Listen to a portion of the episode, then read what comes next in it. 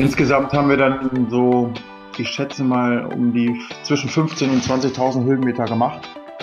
Wow. Ähm, weil man immer wieder hoch und runter geht. Sprich, wenn man mal 500 Höhenmeter geschafft hat und ähm, ja, dann so ein riesen Tal erreicht hat, muss man jetzt entsprechend auch wieder runtergehen, um dann den Fluss, den man die ersten Tage folgt, ähm, über eine Hängebrücke äh, zu überqueren. Ziemlich frustrierend irgendwann nach Tag 4 oder 5 äh, wenn man genau weiß, dass man diese 500 Höhenmeter, die man abgestiegen ist, auch wieder hoch muss.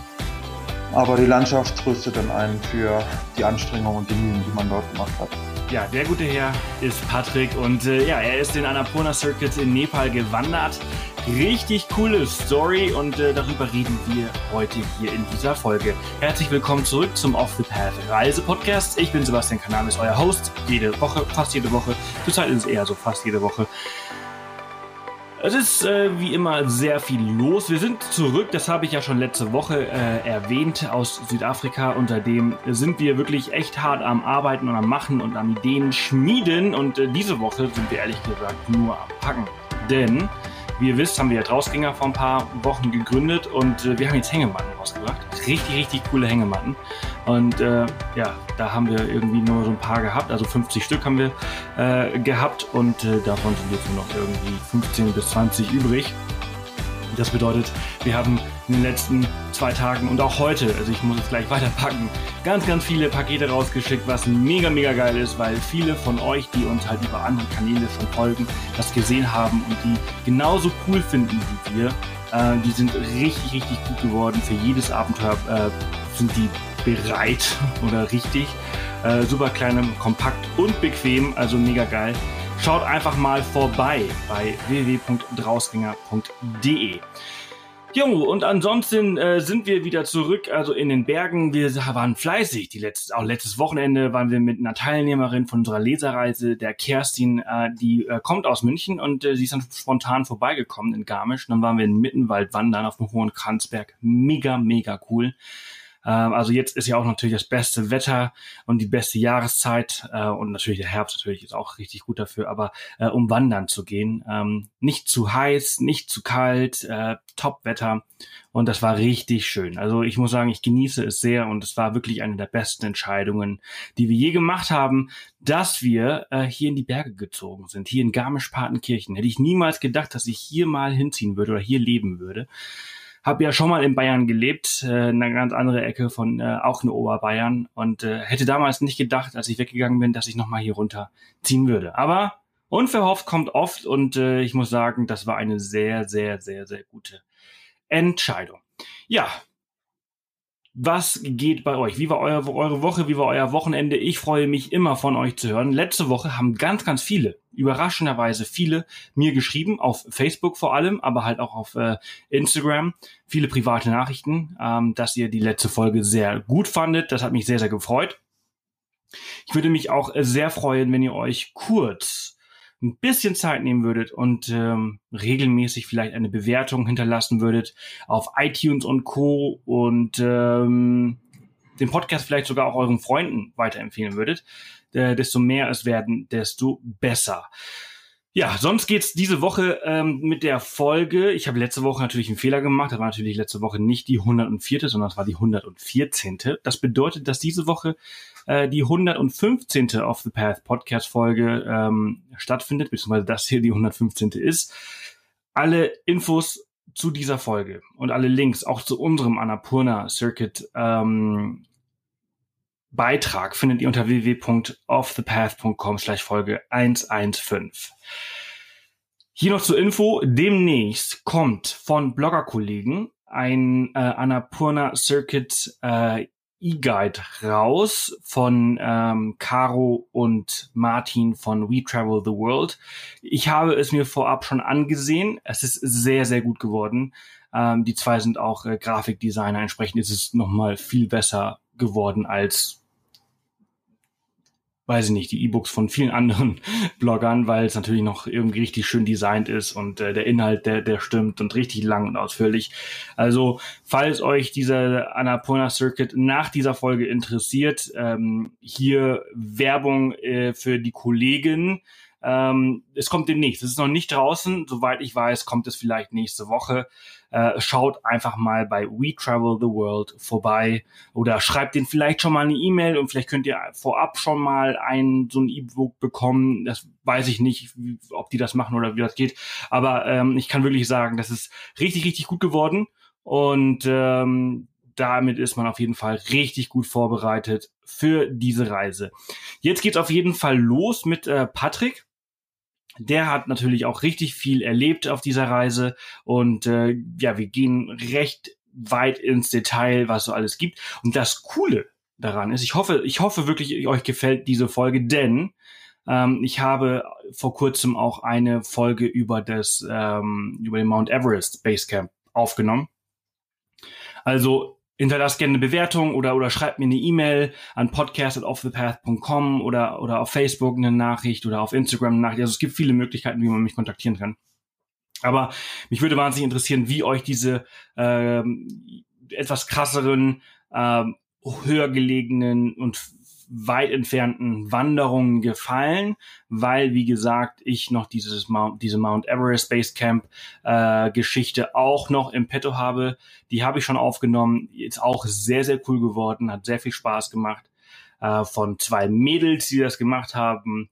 Ähm, also schreibt mir sehr gerne. Wie gesagt, alle Infos zu dieser Folge www.offthepath.com slash Folge 115. Das ist jetzt Patrick und ich wünsche euch ganz, ganz viel Spaß mit dieser Folge und äh, ja, wir hören uns dann nächste Woche wieder. Tschüss. Schön, dass du Zeit gefunden hast, so früh am Morgen. Äh, es ist ja im Winter immer ein bisschen schwer, wirklich aus dem Bett zu kommen, wenn es draußen noch so lange dunkel ist. Aber wir haben es geschafft äh, und wir sind zufälligerweise auch in der gleichen Stadt. Ich hab, haben wir gerade herausgefunden. Wir hätten uns eigentlich auch äh, treffen können und äh, in echt bei einem äh, kaltem Getränk oder warmen Getränk zu dieser Jahreszeit äh, über dein äh, Abenteuer in Nepal äh, zu sprechen. Ja, einmal machen können. Schönen Tee, nepalesischen Tee. Sind sehr lecker dort. Ja, hört sich doch eigentlich ganz gut an. Ähm, wann warst du in äh, Nepal? Ich war in Nepal von Ende Oktober bis Ende November. Also bin wiedergekommen vor gut einem Monat, am glaube 22. November rum. Also zur ja, ziemlich besten ähm, Reisezeit in Nepal. Ähm, ist immer so von Oktober bis November und dann nochmal im Frühjahr von Februar bis März ungefähr ähm, weil dann quasi ja nach ähm, Oktober die Regenzeit vorbei ist, kurz vorm Winter, ähm, die Natur, sage ich mal, reingewaschen ist ähm, und man einen herrlichen Ausblick auf die Berge hat. Deswegen war entsprechend auch viel los auf dem Track, ähm, was sich aber insgesamt dann auch noch in Grenzen hielt. Hm. Äh, was heißt, heißt das, dass da quasi die Luft auch ein bisschen klarer ist nach dieser äh, Regenzeit, weil alles so, äh, ja, du sagtest gerade, gereinigt ist? Äh Genau, Luft ist einfach klarer und ähm, es sind viel weniger Wolken am Himmel. Das Wetter ist viel schöner und man hat einen ja, unglaublich weiten Blick äh, in Täler, auf Berge, auf Landschaften, auf Flüsse. Und ja, die komplette Umgebung ist einfach äh, super klar zu sehen. Mhm. Okay. Äh, wie viel Zeit hast du für dieses Abenteuer eingeplant, für den Annapurna Circuit? Für den Annapurna Circuit hatten wir ursprünglich mal 18 Tage eingeplant.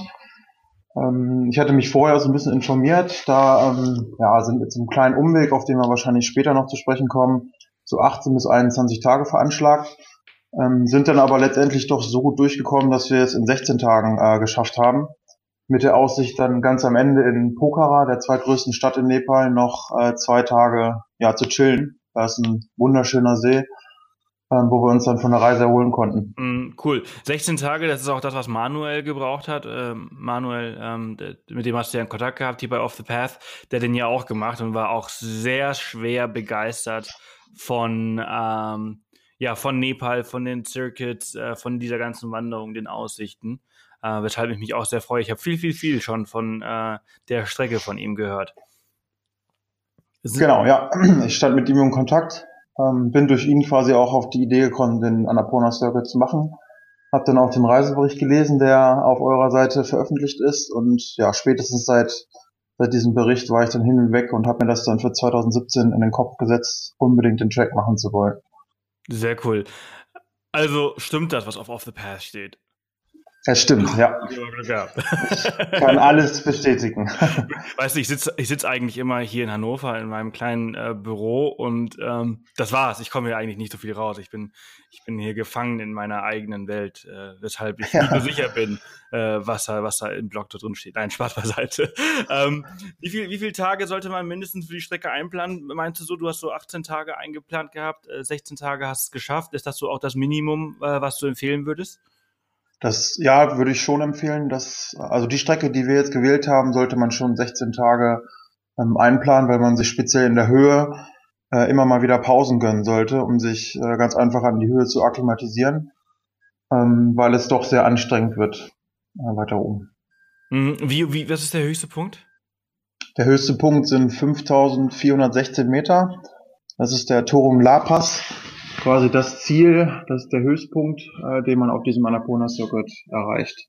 Hm. Insgesamt haben wir dann so, ich schätze mal, um die zwischen 15 und 20.000 Höhenmeter gemacht. Wow. Ähm, weil man immer wieder hoch und runter geht. Sprich, wenn man mal 500 Höhenmeter geschafft hat und ähm, ja, dann so ein riesen Tal erreicht hat, muss man jetzt entsprechend auch wieder runtergehen, um dann den Fluss, den man die ersten Tage folgt, ähm, über eine Hängebrücke äh, zu überqueren ziemlich frustrierend irgendwann nach Tag vier oder fünf, äh, wenn man genau weiß, dass man diese 500 Höhenmeter, die man abgestiegen ist, auch wieder hoch muss. Aber die Landschaft tröstet dann einen für die Anstrengung und die Mühen, die man dort gemacht hat.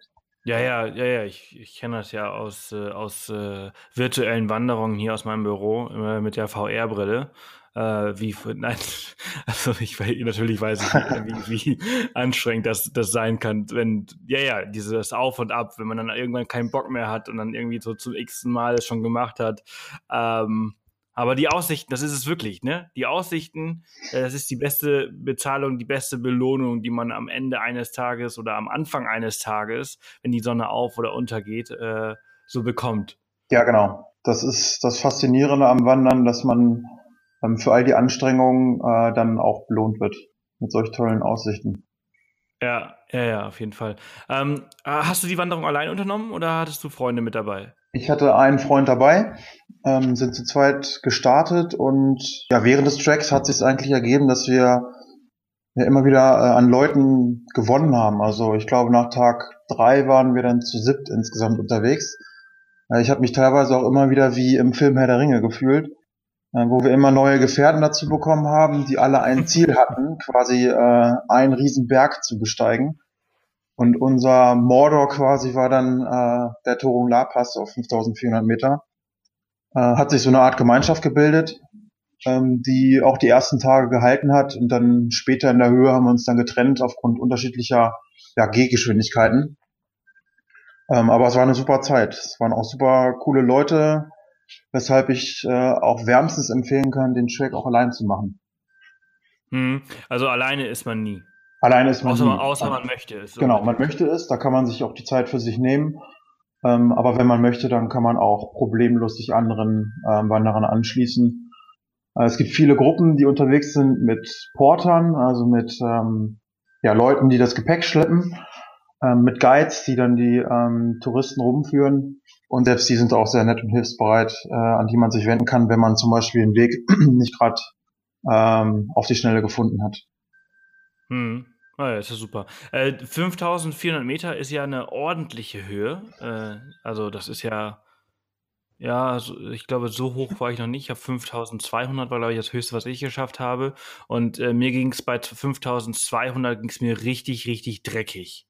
Ähm, habe es natürlich auch viel zu schnell mhm. hoch. Ähm, man, man, muss schon sich sehr viel Zeit dafür nehmen ne? und immer wieder hoch und wieder runterlaufen, äh, um sich an diese Höhe zu gewöhnen. Genau das haben wir auch gemacht. Also wir haben insgesamt elf Tage von den 16 gebraucht, um den Pass zu erreichen.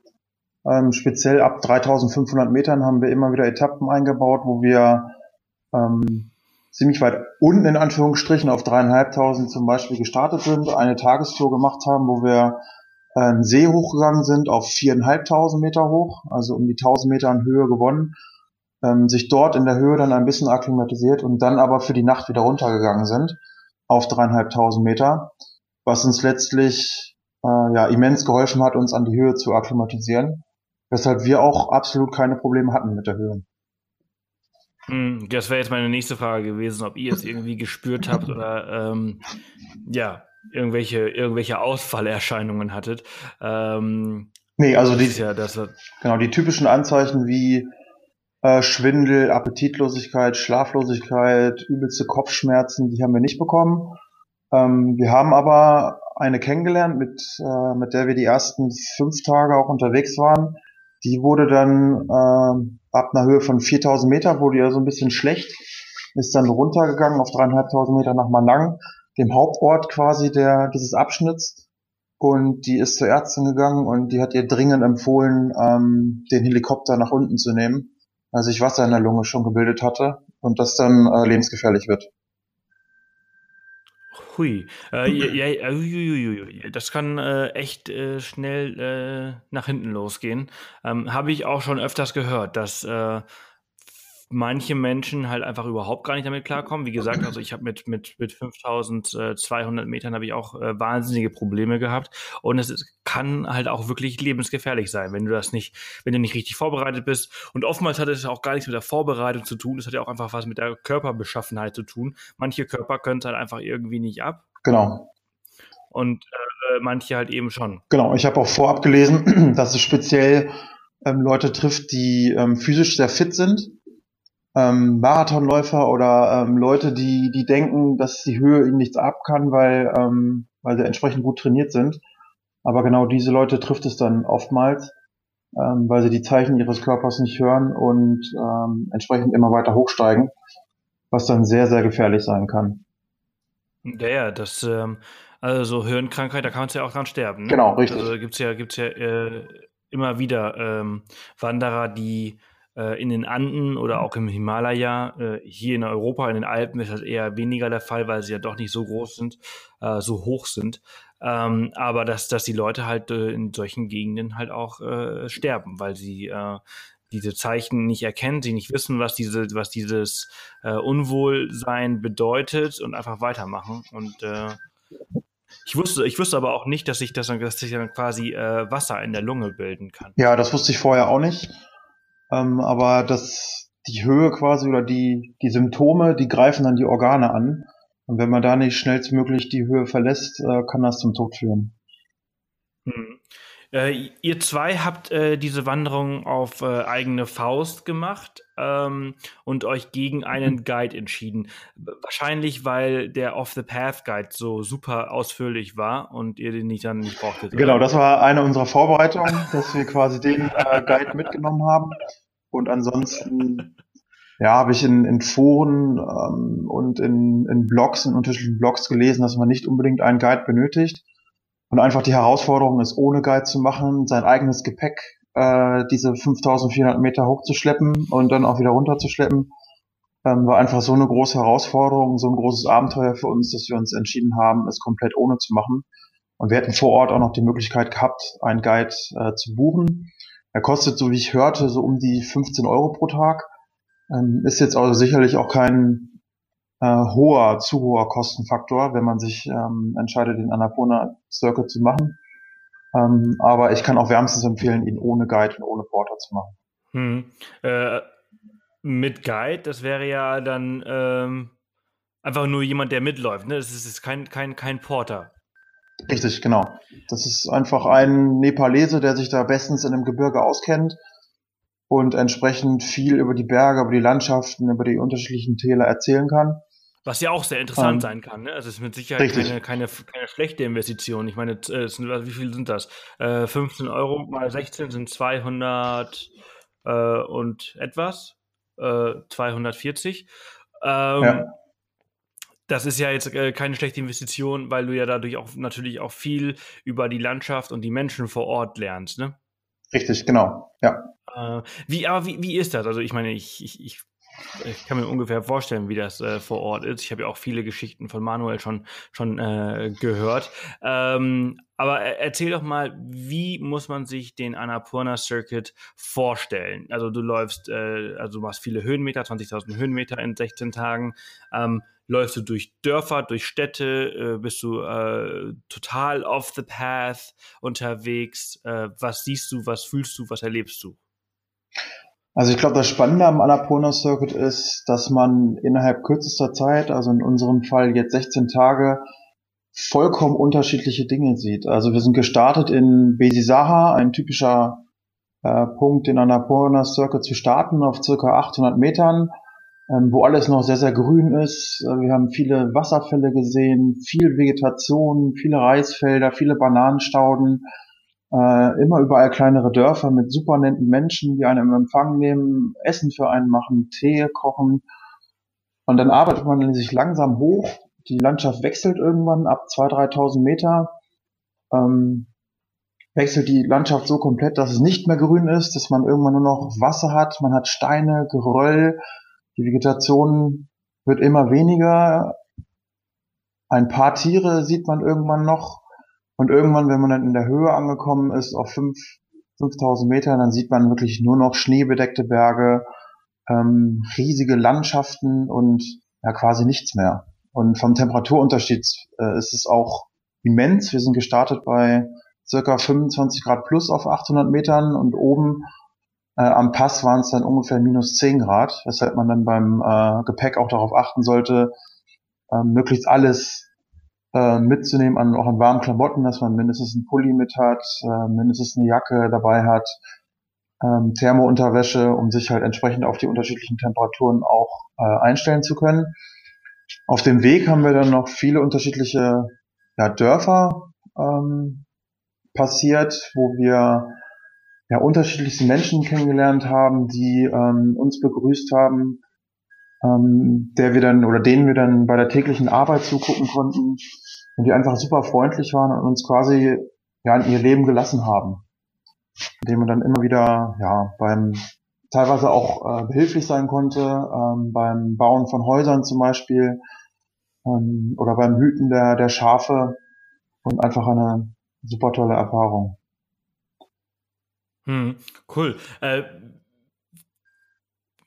welche, welche Frage hatte ich jetzt? Du hast jetzt gerade so viel, das hast gerade so viel Tolles erzählt, äh, dass ich jetzt gerade so viele Fragen auf einmal hatte und die äh, alle auf einmal weg, weg waren.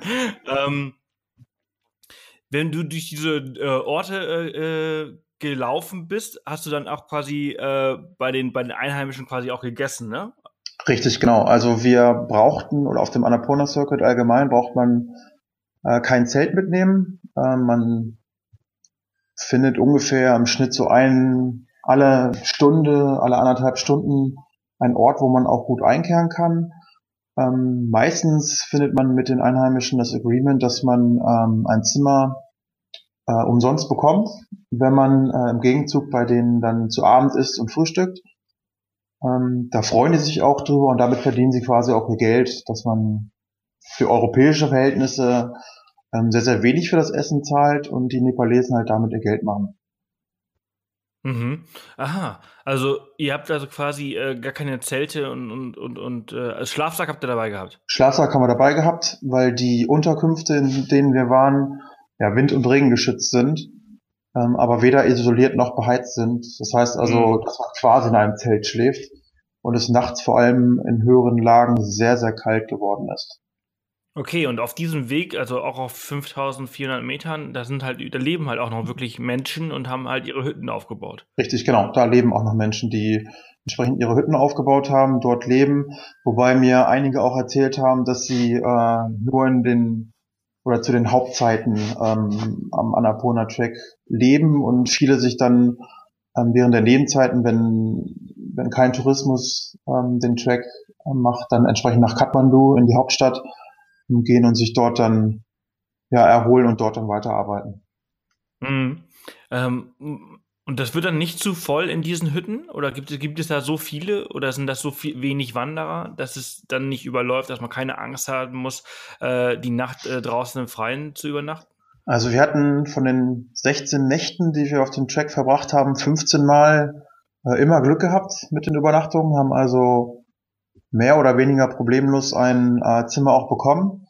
Wir hatten tatsächlich eine Nacht dabei, als wir zum Tilicho Basecamp gelaufen sind und erst recht spät am Nachmittag äh, in der Unterkunft angekommen sind, hatten wir das Pech, dass wir tatsächlich kein Zimmer mehr bekommen haben. Ähm, aber so ähnlich wie das in den, in den Alpen ähm, auch ist, wird man dort nicht weggeschickt. Und die haben für uns dann den Dining Room, also das Restaurant, wo ähm, alle Touristen gegessen haben, so hergerichtet, dass ab 20, 20.30 Uhr alle Tische rausgetragen wurden äh, und dann circa 25 Matratzen oder so äh, in den Raum getragen wurden. Und wir dann zusammen mit den einheimischen Portern, die auch kein Zimmer mehr bekommen haben, ähm, in dem Dining Room geschlafen haben. Was eine super Erfahrung okay. war, äh, so mit 20 Leuten in einem Raum zu schlafen. Ja, wir haben nicht viel Schlaf abbekommen, aber allein dieses Erlebnis, äh, quasi das Zimmer sich auch mit den Einheimischen zu teilen, weil einfach alles voll war, äh, schon ein Erlebnis für sich war. Ja, ja, das glaube ich. Das, äh, das, ist auch ziemlich cool, oder? Dass sie dann einfach so alles abbauen und dann da irgendwie so ein Bettenlager äh, aus Nichts äh, hinstellen. Ja, genau, also sehr, sehr cool.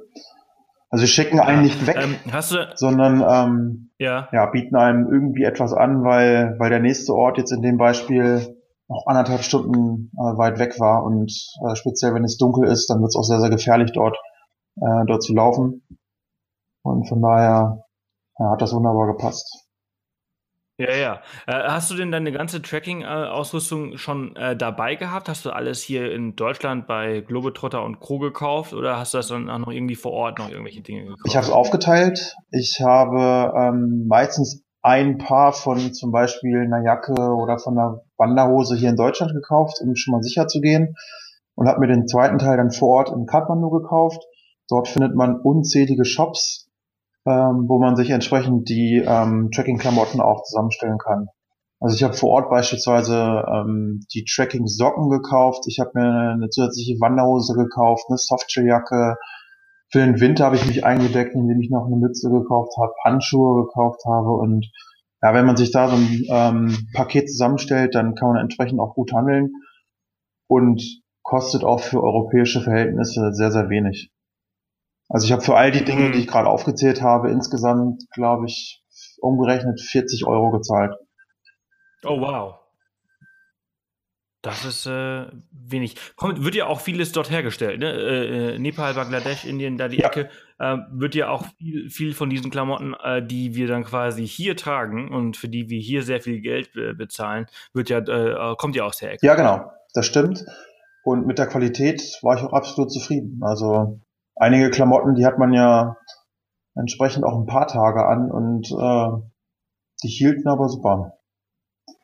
Ja.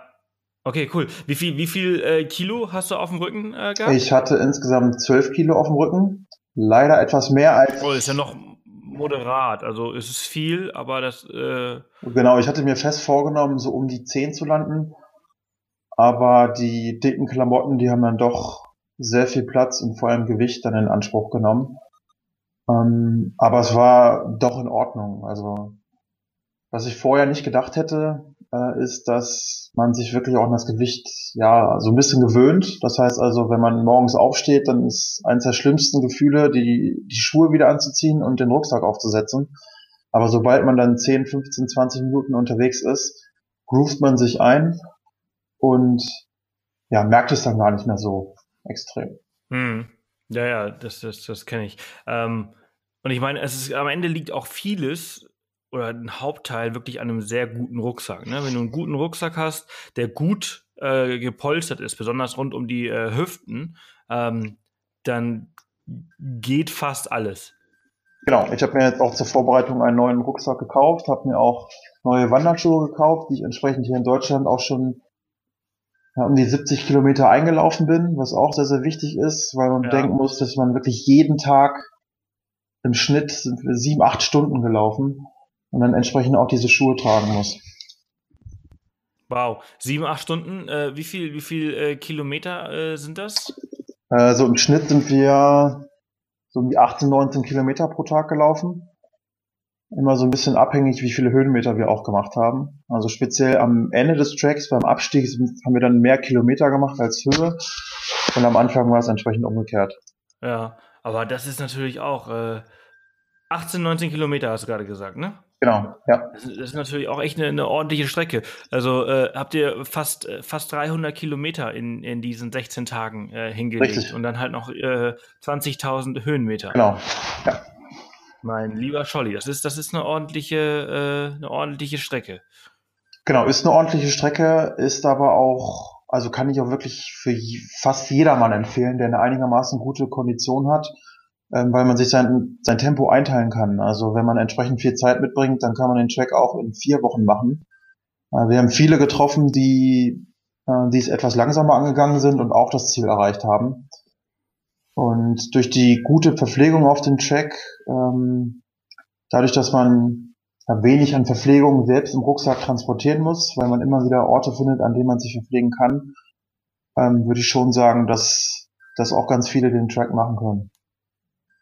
Hm. Habt ihr denn ähm, Flüssigkeiten immer irgendwie auf dem Weg auf, aufgefüllt? Äh, Gibt es da genug irgendwie Flüsse, Creeks oder, oder, oder Stationen, wo man sich quasi seine Flasche wieder auffüllen kann? Oder musstet ihr äh, Getränke immer irgendwie an den Stationen, ähm, an den Übernachtungsstellen quasi auffüllen? Genau, es gibt unterschiedliche Möglichkeiten, wie man, wie man sich dort verpflegen kann. Zunächst mal ist es sehr, sehr wichtig, viel, viel Wasser zu trinken je höher man kommt, desto mehr Wasser sollte man trinken, so um die vier, fünf Liter am Tag. Und oh, wow. ähm, ja, man hat jetzt die Möglichkeit, sich entsprechend ähm, Plastikflaschen zu kaufen in den unterschiedlichen Unterkünften. Man hat aber auch die Möglichkeit, an sogenannten Safe Water Drinking Stations gegen eine kleine Spende das Wasser auffüllen zu lassen. Und man hat die Möglichkeit, das Wasser in Flüssen oder aus äh, Hähnen zum Beispiel aufzufüllen und entsprechend dann mit, ähm, mit Chlortabletten äh, zu versehen, sodass man das Wasser dann auch trinken kann. Hm. Also da würde sich auf jeden Fall irgendwie so ein, so ein es gibt ja solche Strohhalme, ne, für, für, für Gewässer, ähm, die halt irgendwie das Wasser dort direkt Genau, filtern. würde sich anbieten, ähm, das mitzunehmen, ja. Ja, okay, cool. Hast du irgendwas dabei gehabt, wo du sagst, so, boah, hätte ich das mal zurückgelassen, es hätte mir irgendwie ein Kilo erspart? Hm, ehrlich gesagt nicht, nein. Lag aber vielleicht. Das ist ja gut, da warst du ja, warst ja richtig ja, genau, lag aber vielleicht auch daran, dass ich äh, irgendwann, also dass ich mir irgendwann gesagt habe, dass ich auch alles irgendwie mal nutzen möchte, wenn ich schon 16 Tage äh, durch die Gegend schleppe. Ja, hast du, hast du auch sowas wie eine Kamera dabei? Äh, nein, nur meine Handykamera. Ja, okay. Weil das, das, das würde ja auch nochmal ordentlich ins, ins Gewicht, ähm, ins Gewicht fallen wenn man, wenn man noch eine, eine ordentliche Kamera dabei hat. Ne? Also äh, deine 12 Kilo, die habe ich immer als Handgepäck. Ne? Ja. Mehr, mehr, viel mehr als, als 12 Kilo habe ich immer als Handgepäck äh, äh, mit dabei. Äh, auch auf recht, also jetzt keine 16-Tage-Wanderung, aber unsere 4-Tage-Hüttenwanderung in den, in den Alpen, da habe ich auch 16 Kilo auf dem Rücken gehabt und das war schwer. Ja, das kann ich mir vorstellen. Ah, ähm, die, für den Annapurna Circuit äh, brauchst du ja auch eine, eine, wie nennt sich das auf Deutsch? Eine Genehmigung wahrscheinlich. Äh, Genehmigung, das ist das Wort, ein genau. Permit. Ähm, ich hatte nur das äh, englische Wort im Kopf. Äh, brauchst du eine Genehmigung? Ähm, wo hast du die besorgt? Wie lange hat das gedauert? Wie lange, wie viel hat es gekostet? Ähm, und wie viele brauchst du insgesamt? Genau, also man braucht insgesamt zwei Permits, um den Annapurna Circuit machen zu können. Ähm, besorgt haben wir uns die Permits in Kathmandu, äh, direkt in der Hauptstadt. Wir haben also unseren Trip so organisiert, dass wir zwei Nächte in Kathmandu verbracht haben, quasi einen vollen Tag hatten zur ähm, Organisation der Reise, sprich äh, Klamotten eingekauft und entsprechend die Genehmigung eingeholt. Ähm, ich weiß jetzt gar nicht mehr ganz genau, wo es wo es die Genehmigung gab. Ähm, wenn man googelt, dann findet man auf jeden Fall. Ähm, es hat uns ungefähr eine Stunde gekostet, die Permits zu beantragen. Also es ging sehr, sehr flott bei uns. Waren recht spät am Nachmittag da. Äh, man muss bedenken, dass das eine Office in Kathmandu bis, glaube ich, 15 Uhr geöffnet hat. Also nicht zu spät äh, dort ankommen, um die Permits zu beantragen. Ähm, wir hätten aber auch noch die Möglichkeit gehabt, in Besisaha, also dem Startpunkt des Annapurna Circuits, entsprechend auch noch die Genehmigung einzuholen. Äh, Kostenpunkt für die beiden Permits waren ähm, müssten so um die 20 Euro pro Genehmigung gewesen sein. 20 Euro pro Genehmigung. Genau. Und äh, diese, aber du besorgst das schon beide, ne? Weil du gerade sagtest, du kannst auch die, die eine kannst du halt am Startpunkt besorgen. Ähm, du, du bekommst dann auch beide Genehmigungen da vor Ort. Genau, man bekommt beide Genehmigungen vor Ort, ja. Man braucht auch beide. Ähm, wichtig ist, dass man insgesamt vier Passbilder äh, mitbringt, weil auf jede Genehmigung jeweils zwei Passbilder aufgeklebt werden. Äh, das wird dann im Verlaufe des Tracks nochmal wichtig, weil man ähm, auf dem Weg immer wieder ähm, Checkpoints durchläuft, wo man quasi seine Genehmigung ähm, vorzeigen muss, damit ähm, die Nepalesen entsprechend dokumentieren können, wo man ist, äh, damit man vermutlich zumindest in einem Katastrophenfall dann rekonstruieren kann, wo die ähm, vermissten Personen äh, zuletzt mhm. dann waren. Aha, okay, also das ist also auch äh, sehr gut organisiert. Ähm, und da gibt es halt noch eine richtige Struktur für, für, für vermisste Wanderer quasi, damit man halt weiß, äh, wer sich gerade zu aktuellen Zeitpunkt alles auf diesem Track äh, befindet. Okay, cool. Genau. Äh, wie heißt nochmal die, dieser Ort, wo der Startpunkt ist von, vom äh, Annapurna Circuit bei 800 Metern?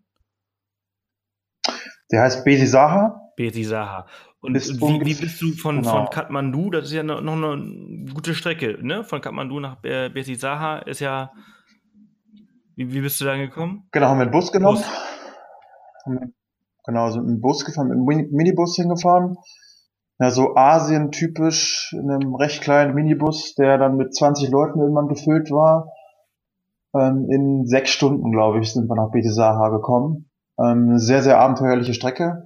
Also ich kannte gewisse Strecken und gewisse ähm, Straßenbeschaffenheiten aus anderen asiatischen Ländern schon, aber Nepal ist da nochmal äh, eine Spur abenteuerlicher.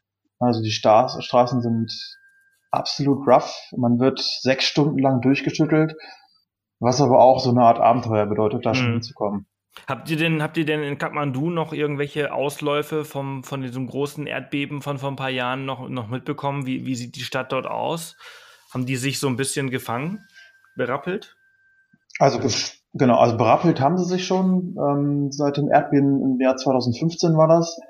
Ähm, aber an einigen Stellen sieht man noch, dass, äh, dass Häuser immer noch äh, kaputt sind, sich im Aufbau befinden und äh, die Straßen halt entsprechend auch noch äh, teilweise so kaputt sind, dass, dass man kaum drauf fahren kann. Ähm, aber mir wurde gesagt, dass es sich jetzt innerhalb der letzten zwei Jahre doch äh, schon viel gebessert mm, hat. Das war ja auch ein sehr, sehr schreckliches Erdbeben, äh, was äh, dort stattgefunden ähm, hat. Ähm, aber das ist, ja, das ist, ja, ist ja gut zu wissen und schön, schön zu hören. Ähm, habt ihr denn äh, in äh, Besisaha einen Akklimatisierungstag eingelegt, bevor ihr losgelaufen seid? Nein, haben wir nicht. Wir sind circa um die Mittagszeit angekommen, 12 Uhr oder so, äh, haben dann Mittag gegessen und sind dann gleich losgelaufen. Also wir haben den ersten Tag quasi gleich genutzt oder den halben Tag genutzt, um die ersten elf Kilometer ähm, zu absolvieren.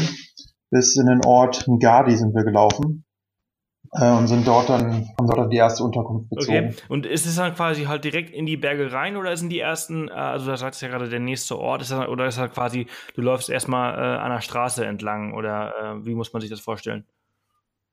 Genau, die ersten Kilometer verlaufen eher noch an der Straße, wo auch noch recht, recht viel Verkehr ist. Ähm, also es geht milde los, ähm, sieht aber dort auch bereits schon die ersten Wasserfälle, die ersten Reisfelder ähm, und man trifft auch die ersten Leute, die dort leben. Ähm, aber an Höhe gewinnt man erst so ab Tag zwei, drei. Das ist so richtig. Okay. Okay.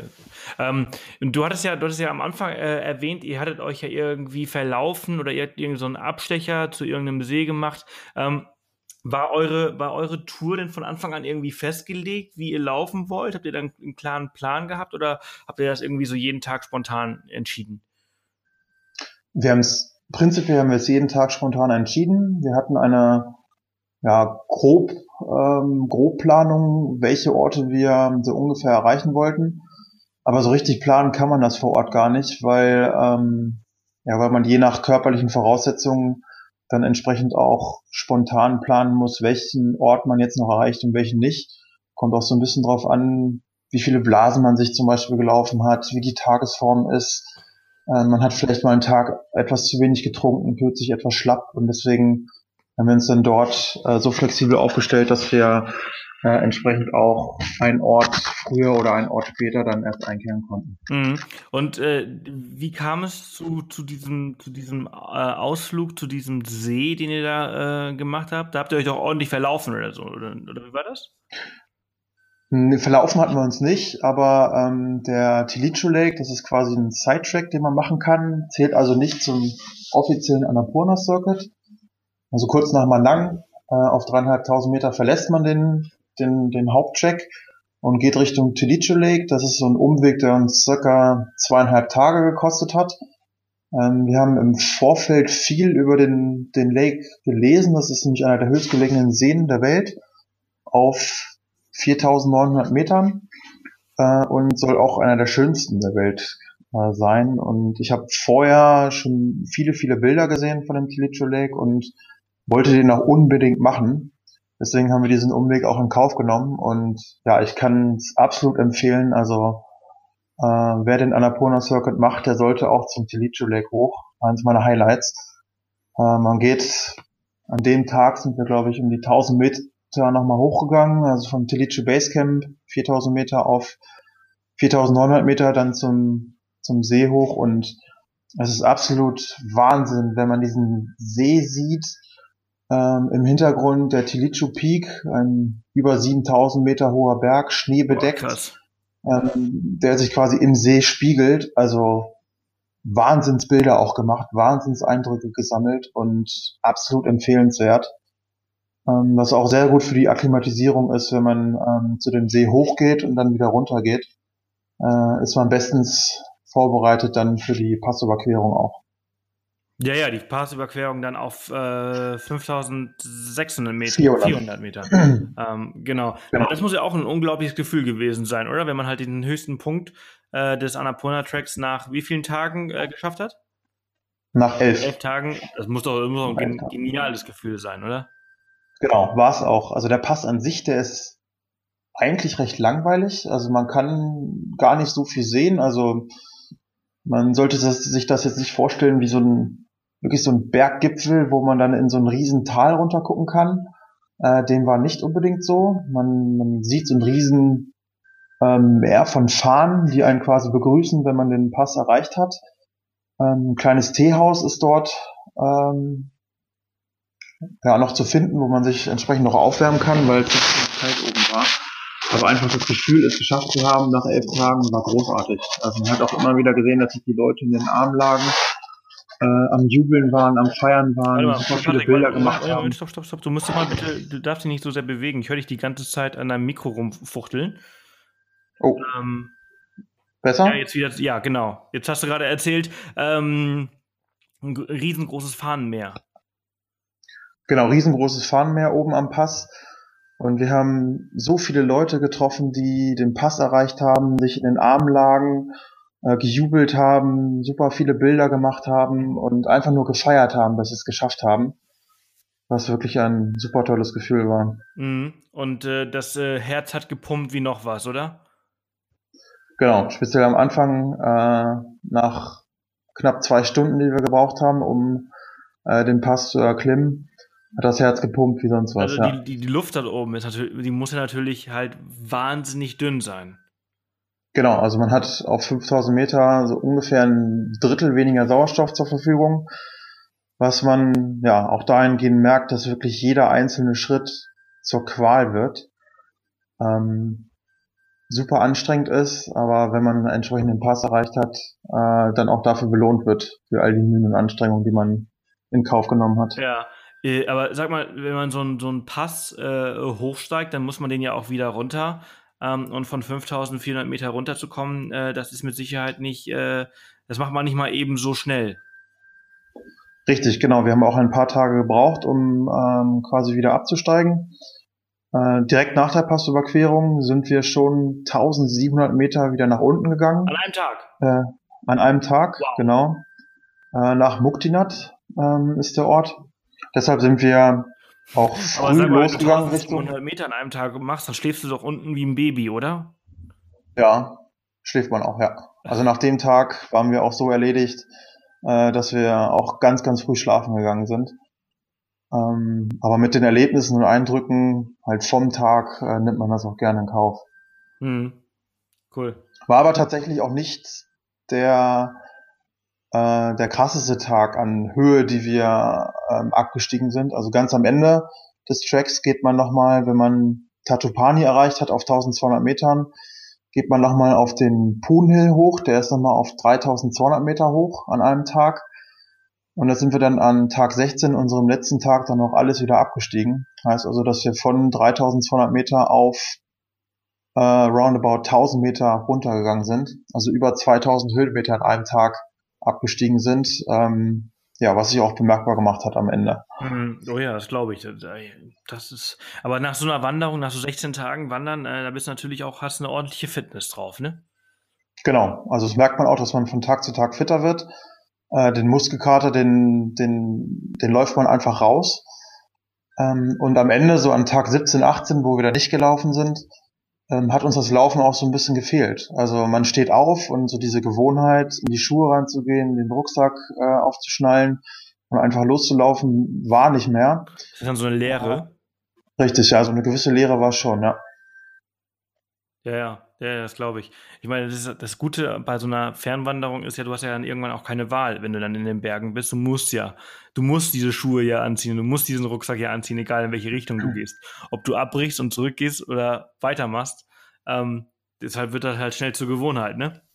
Genau, richtig. Äh, äh, du hast äh, Tatopani gerade äh, erwähnt, äh, da gibt es ja auch diese heißen Quellen, ne? Richtig, ähm, genau. Wart ihr da auch schwimmen oder baden? nee, waren wir nicht baden.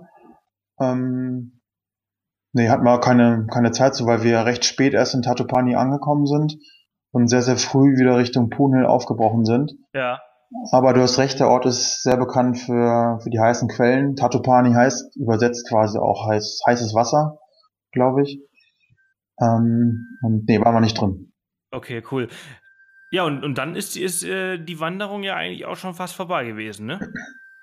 Genau, wir sind halt, wie gesagt, nochmal den Poon Hill hoch auf 3200 Metern, haben dort noch einen, einen Aufstieg, einen wunderschönen Sonnenuntergang gesehen und am nächsten Tag sind wir dann nochmal hochgegangen, um den Sonnenaufgang zu sehen. Wir sind also ganz früh aufgestanden, um vier oder so, vier, halb fünf, um den Sonnenaufgang zu sehen und sind dann komplett runtergelaufen. Oder ich finde, ich finde das ja, ich finde Sonnenaufgänge, also besonders Sonnenaufgänge in den Bergen, finde ich halt, wenn man ganz oben ist, äh, total, total faszinierend, total schön. Ja, genau. War es auch, vor allem weil man vom Poon auch einen ja, 360-Grad-Blick hat auf viele unterschiedliche Berge. Man sieht unter anderem einen 8000er, den Annapurna 1 äh, Berg auch vor sich und das ist einfach großartig, wenn die Sonne dann aufgeht, da die Berge erhellt werden durch die Sonne und ja, war schon ein einzigartiges Erlebnis. Und dann, dann ging es halt von, für euch äh, da runter und äh, war das dann quasi schon euer letzter Tag? Genau, das war unser letzter Tag. Ähm, sind dann runter vom Poonhill nach Nayapul gelaufen auf circa 1000 Meter und haben dann den Bus genommen nach Pokhara. Ähm, circa zwei Stunden, also ist nicht weit weg. Äh, und das war dann unser Ort, wo wir uns dann die letzten zwei Tage von dem Track noch erholt haben. Ja, cool. Also, also äh, rund um und um ein echte, echt cooles, cooles Abenteuer, eine tolle Strecke, die ihr da hingelegt habt und äh, krass, dass ihr es trotz Umweg äh, zum Tilicho Lake äh, in 16 Tagen geschafft habt. Ähm, was, was müssen die Hörer, falls sie jetzt auch total begeistert sind ähm, von dem, was du so erzählt hast, was müssen sie bei der Planung und Umsetzung so beachten? Was hast du vielleicht noch nicht erwähnt? Außer, dass sie Off the Path lesen müssen. Off the Path auf jeden Fall lesen, den Podcast hören und wirklich darauf achten, dass man sich mit dem Thema Höhenkrankheit auseinandersetzt, ähm, dass man sich selber sensibilisiert, ähm, selber auf die Symptome achtet, dass man sich ja so gut vorbereitet, dass man einen guten Rucksack hat, gute Schuhe hat, wie ich schon erwähnt habe, ähm, sich so ein bisschen mit der Strecke auseinandersetzt, äh, aber gleichzeitig auch nicht zu viel plant und dann äh, kann es eigentlich auch schon losgehen. Viele Tipps und Tricks bekommt man auch vor Ort von ähm, von Reisenden, die man vor Ort trifft, von Einheimischen, die man jederzeit ansprechen kann. Und dann ist man eigentlich schon sehr gut gewappnet. Mhm. Okay, cool. Das hört sich gut an. Äh, würdest du denn, würdest du denn rückblickend irgendwas anders machen? Wenn du jetzt nochmal äh, diese Wanderung machen könntest, irgendwas, was du anders gemacht hättest? Hm, ich würde versuchen, noch mehr Zeit in Nepal zu verbringen. Denn mit ein bisschen mehr Zeit hätte ich noch den Annapurna Basecamp Track gemacht, äh, wo man quasi am Ende so am Tag 14, 15 nochmal auf über 4000 Meter hochsteigt, äh, quasi nochmal eine Art Sidetrack macht. Ähm, das hätte ich vielleicht noch anders gemacht, aber ansonsten vom Track an sich, nö, ist es schon ziemlich optimal gelaufen. Hatten okay, aber auch mit cool. dem Wetter super viel Glück. Also wir waren ja, wie ich am Anfang gesagt habe, zur besten Reisezeit da und hatten keinen einzigen Tag Regen, keinen Tropfen mitbekommen. Ein Tag war es mal etwas bewölkter, aber sonst hat den ganzen Tag nur die Sonne geschienen. Mhm. Das ist natürlich gut. Du hast gesagt, ähm, was hast du gesagt? Oktober bis November, ne? Genau, Oktober, November und auch mal im Frühjahr, so Februar, März sind die besten Februar, Februar, März, okay. Gut, äh, good to know. Äh, Patrick, vielen, vielen Dank, dass du dir heute Morgen die Zeit genommen hast, um äh, mit mir und den Hörern äh, deine, deine Geschichte zu teilen. Ähm, ja, herzlichen Dank. Es hört sich wahnsinnig toll an. Schön, dass du es äh, geschafft hast und äh, auch heil wieder zurückgekommen bist. Und ich wünsche dir jetzt erstmal noch alles Gute und einen ganz tollen Tag. Ja, wünsche ich dir auch. Dankeschön, Sebastian. Bis bald. Bis bald. Ciao. Tschüss. Ja, das war die 115. Off the Path Podcast Folge und äh, schön, dass ihr bis hierhin zugehört habt. Jetzt kommt noch ein bisschen Blabla von mir. Äh, einfach mal äh, allgemein, allgemeines Danke, wie immer. Allgemeines Danke, wie immer, dass ihr bis hier zugehört habt. Und äh, wie ihr merkt, ist heute Donnerstag, nicht Dienstag. Ähm, Dienstag war Tag der Arbeit.